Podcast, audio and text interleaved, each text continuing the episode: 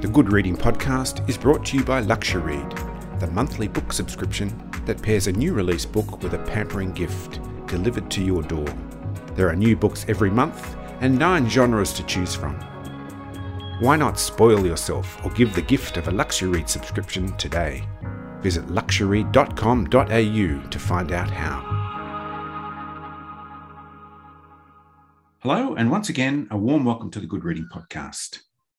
Eliza Hull is a musician, writer, journalist, and disability advocate. She was a contributor to Growing Up Disabled in Australia, edited by Carly Findlay, and has now collected and edited a new volume of stories by disabled parents. We've got this. Eliza, welcome to the Good Reading Podcast. Thank you very much for having me. As a society, we're increasingly aware of the challenges faced by people with disabilities, but we rarely hear and don't know much about the challenges they face in raising children. What should we know? Really, families in the home are just like every other family. I've had experience getting to know each family within this book, and all of them are thriving families. But what each family deals with is actually the attitudes and the discrimination out in society, whether that be when we are at the maternal health nurse, whether that be when we're in hospitals and delivering our babies, uh, also just out in the community.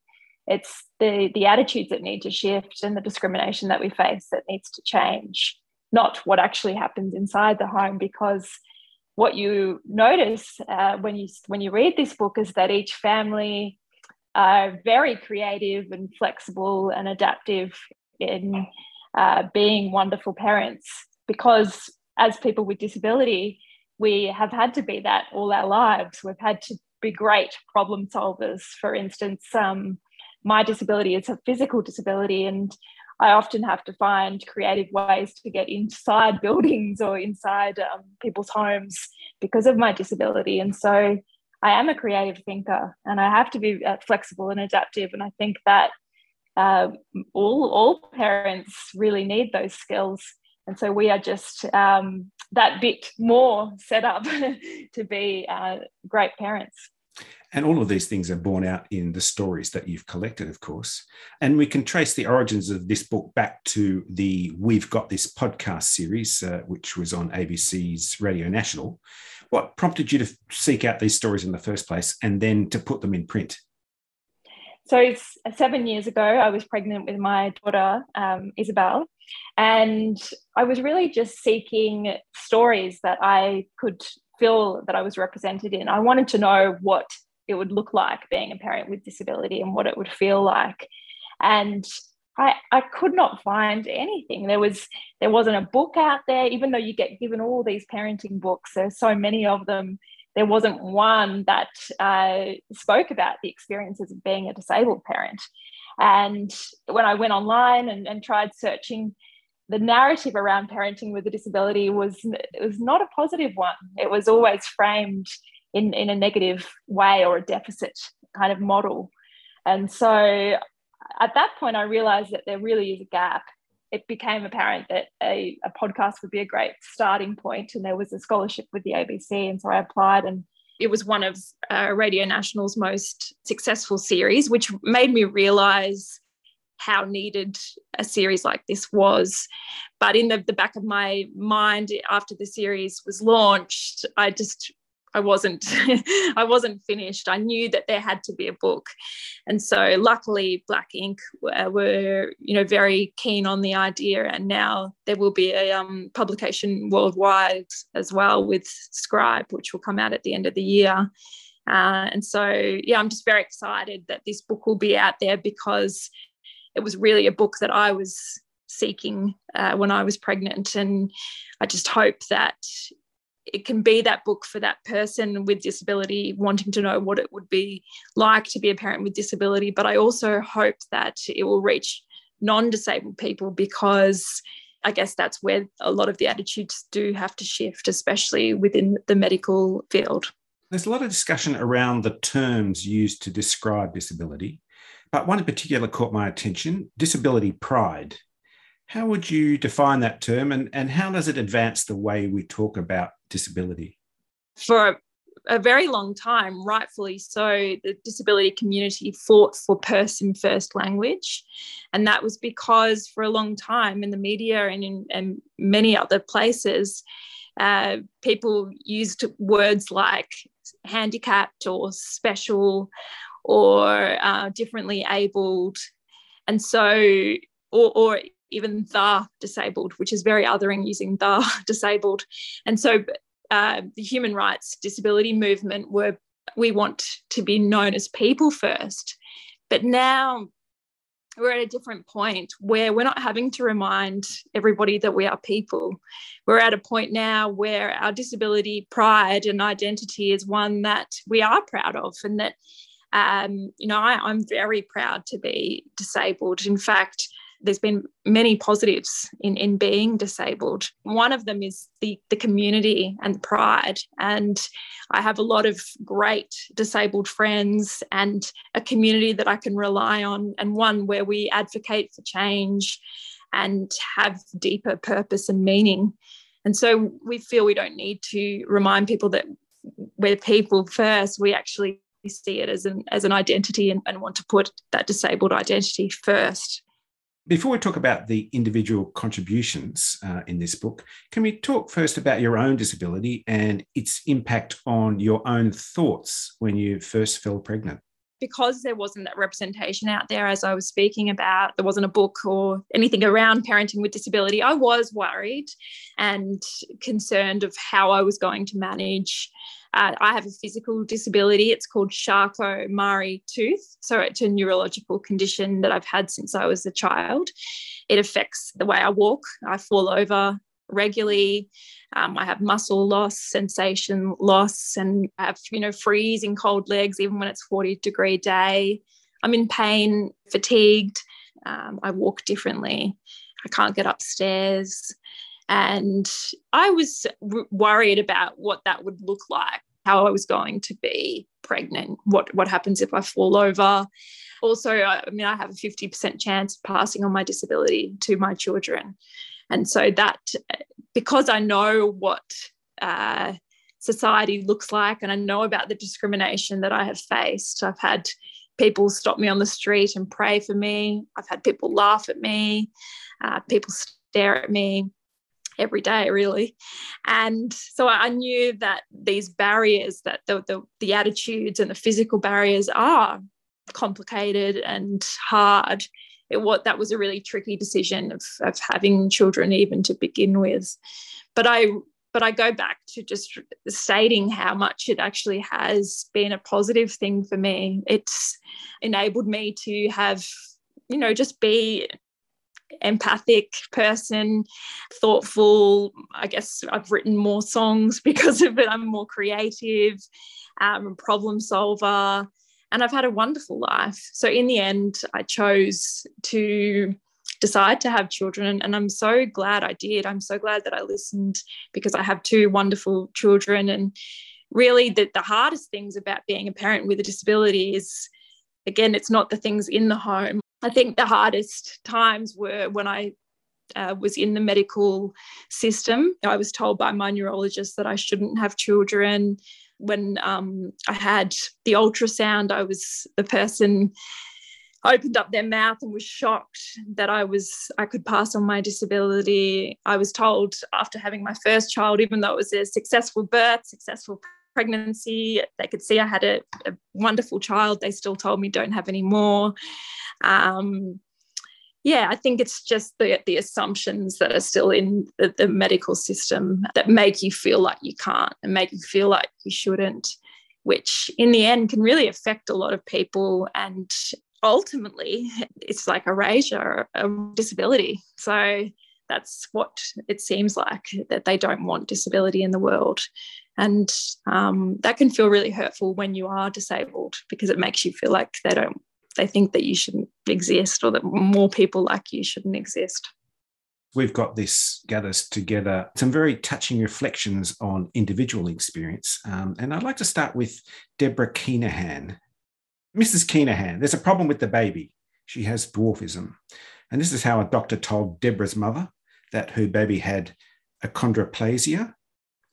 despite that beginning, and this is partly a, a, wonderful story about a family coming together in support, but when Deborah herself fell pregnant some decades later, she was confronted with a similar attitude from her, her own gynecologist. I wish you'd come to me earlier. I could have done something about this. That kind of suggested to me that over the course of several decades, not very much had changed, but are things changing? I think ultimately, yes. I think things are changing because we are starting to see this representation. Books like this exist and they it's becoming a priority now. Diversity is something that is not only important, but it actually has to start happening and there's real shifts happening. But still, many parents with disability come to me and tell me stories that are happening just yesterday, where these very experiences are is continually happening where you're told that we could have fixed that we could have got gotten rid of your child and talking about deborah's experience she she's a person with dwarfism she has a achondroplasia. And if you look at her child now sarah who's in her 20s now and she's like incredible. You know she's been on tv she's studying she wants to be a vet. She's a beautiful person. And so to think that this medical professional told Deborah that she shouldn't exist is just very hard to, to swallow. like it's just horrible, isn't it? And I think it's really where the shift needs to take place. I think every chapter within this book shows how much needs to shift within the medical field. So this is where I really hope this book reaches. Having achondroplasia and, and being short statured is one of the most discriminated against disability. And I think that that comes from representation on TV and in movies. We often see short statured people ridiculed and laughed at. Deborah speaks about within her chapter the discrimination that she has faced. For instance, there is a story where she talks about it in, in the bank where a mother um, tells her child that she's short statured because she hasn't eaten her vegetables. I like the way she uses the term careless parenting by others, that is, not by herself. She goes on to talk about a, a parenting experience where, where a child is curious and kind and comes up to Deborah and her daughter and wants to know why she has a disability and why she is short statured and does so in a curious and kind way. And I think that it's um I think a lot of parents that have children are confused as to what to do when it comes to disability. Like, are we allowed to step in and and uh, speak about disability and come up to you and speak to you? And I think that the more that we tell our children not to look or not to ask questions, as long as we're curious and kind in a kind way, I think that if we we stop our children from stepping in, we're creating more stigma and we're creating a, a, a, don't look don't look and shh it's not not you're not allowed to look. And that actually for me i think creates this idea that disability is something to be feared. You spoke earlier about the creative solutions that uh, disabled people have to invent come up with in order to parent in the best way they can. And i was really quite in awe of the solutions that leah and ben van poppel found for their baby Max. Now, Leah is deafblind and Ben is blind. And then Leah found that she couldn't breastfeed, but they found ways around it. And in a way, it actually helped them to spread the load of parenthood. Yeah, exactly. So, yeah, it was not due to uh, Leah's uh, disability that she couldn't breastfeed, it was due to another condition that she developed. But yes, this actually did enable Ben to, to take over the load, and they actually used technology to be able to mix the right formula. They also used um, a veterinary syringe to be able to make the exact formula in the, the right way, and which can be really hard for any parent at, at 2 a.m. But also a parent that is blind, they really showed how you can do it in a creative way and of course, there's this uh, one of a kind pram that uh, they invented or designed. Yeah, that's right. So, um, because Leah uses a guide dog and um, Ben uses a cane, they have a device called a pram tow. The pram is, is towed kind of on the side or, or behind, almost behind them, so that they can use their, their guide dog or their cane as well as pushing their child safely in the pram. Brilliant. disability is a part of human variation. That's what Jax Jacki Brown's response was to the process of screening embryos she was confronted with while undertaking IVF. Jax story is, is one from the point of view of an intersex person. Can you tell me a little bit about Jax experience? Yeah, so Jax identifies as non binary and they also identify as queer. Their experience is really fueled with a lot of discrimination, even when they were considering having children because they had to conceive using IVF.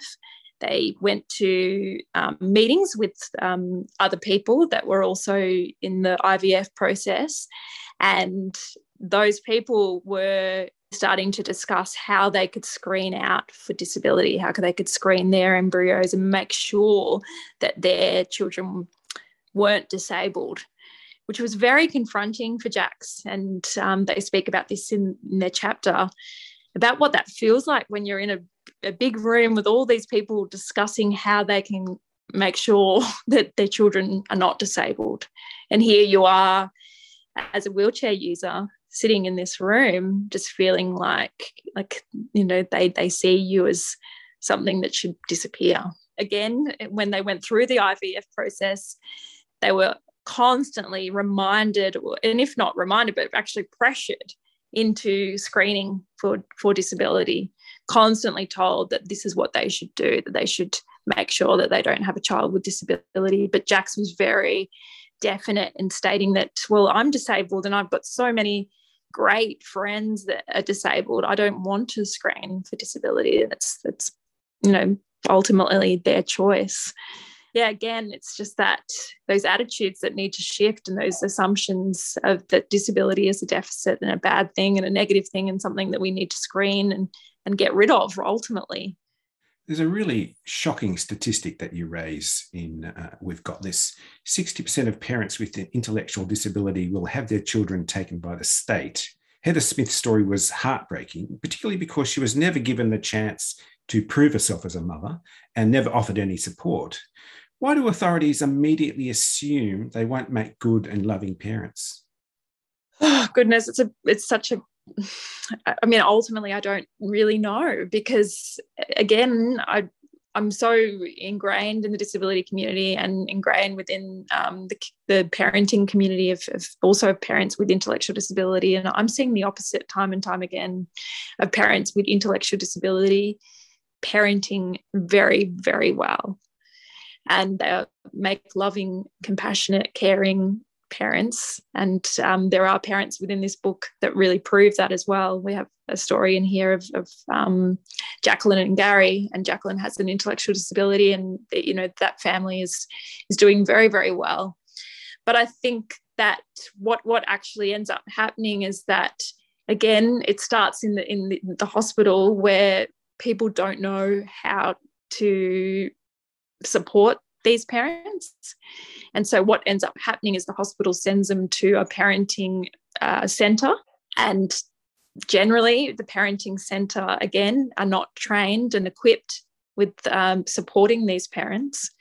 And so they end up ringing child protection to seek advice, and child protection are very quick to make judgment and ultimately what ends up happening is if there's not a, a large family support network around this this particular parent or parents then children are removed. And it's heartbreaking and i've actually proven how damaging it is not only for the parent but for the child and not being able to be with their own parent. And ultimately it falls on uh, systems like the ndis or other systems uh, that are government funded to not be giving the adequate support to these parents. Uh, Heather Smith in her chapter speaks about just really ultimately seeking support, just needing help. But she wasn't given any support. All, she, all the only support she was given was uh, meal preparation support and not any support with looking after her child. And that's what she was so desperately seeking. Ultimately, these children really do belong with their parents with the appropriate supports in place. I'm not saying that that's across the board. Of course, there are going to be parents that can't look after their children for, for whatever reason you know, there are many parents that can't look after their children, whether they're disabled or not. So I think uh, more support needs to be in place so that these parents can be the parents that they know they can be and ought to be given the chance to parent. Carol Taylor's story is one of a really incredible partnership. Um, a quadriplegic as a result of a car accident. Carol's experience is one of a very high risk pregnancy. You know, her story is so beautiful because she always wanted to have children and she acquired her disability later in life. And it took a very, very long time for her and her partner to have children. Uh, they went through IVF attempt after IVF attempt, and unfortunately, she just kept having miscarriages. And uh, luckily, like just as they were about to give up, they actually fell pregnant naturally, but it wasn't an easy pregnancy, um, but one that, you know, again, they showed real creativity in the way that they her and her partner adapted and ways to carry her son. She had a, a, tray on her wheelchair to carry him, and that became a real source of delight for her child as he grew up. And they used to play games on her wheelchair. And uh, she, yeah, again, has a very supportive husband. But Carol, you know, she's so determined, and now they have a, a gorgeous teenage son, Darcy, who is very proud to have a parent with disability and is becoming just a, such a gorgeous young man. Despite the obstacles that many of the individuals in this book have faced, eh, there's quite a lot of positive stories too, some positive outcomes. But are the changes in attitude from health professionals and from the general public happening fast enough and are they comprehensive enough? And as an extension to that, what would you like to see less of and what would you like to see more of? I really hope that this book uh, will start to shift these attitudes. And luckily, a lot of the major hospitals have taken real interest in this book, especially within the maternity wards. So I hope that this, uh, I guess, educates um, medical professionals and that we start to see uh, a reduction of the discrimination and the assumptions that a lot of people within the medical field still today uh, hold. I want to see um, people start to to realize that having a disability is not a negative and that we can make great parents and we do make great parents. I want to see people give uh, people with intellectual disability the support so that they can keep their children because ultimately children belong with their parents. Eliza Hull, thank you so much for joining me on the Good Reading Podcast. Thank you so much for having me. Thank you. I've been talking to Eliza Hull about her new book, We've Got This Stories by Disabled Parents. It's published by Black Inc, and you can find it at goodreadingmagazine.com.au. My name's Greg Dobbs, and thanks for listening. This Good Reading podcast was brought to you by Luxury Why not spoil yourself or give the gift of a Luxury subscription today? Visit luxury.com.au to find out how.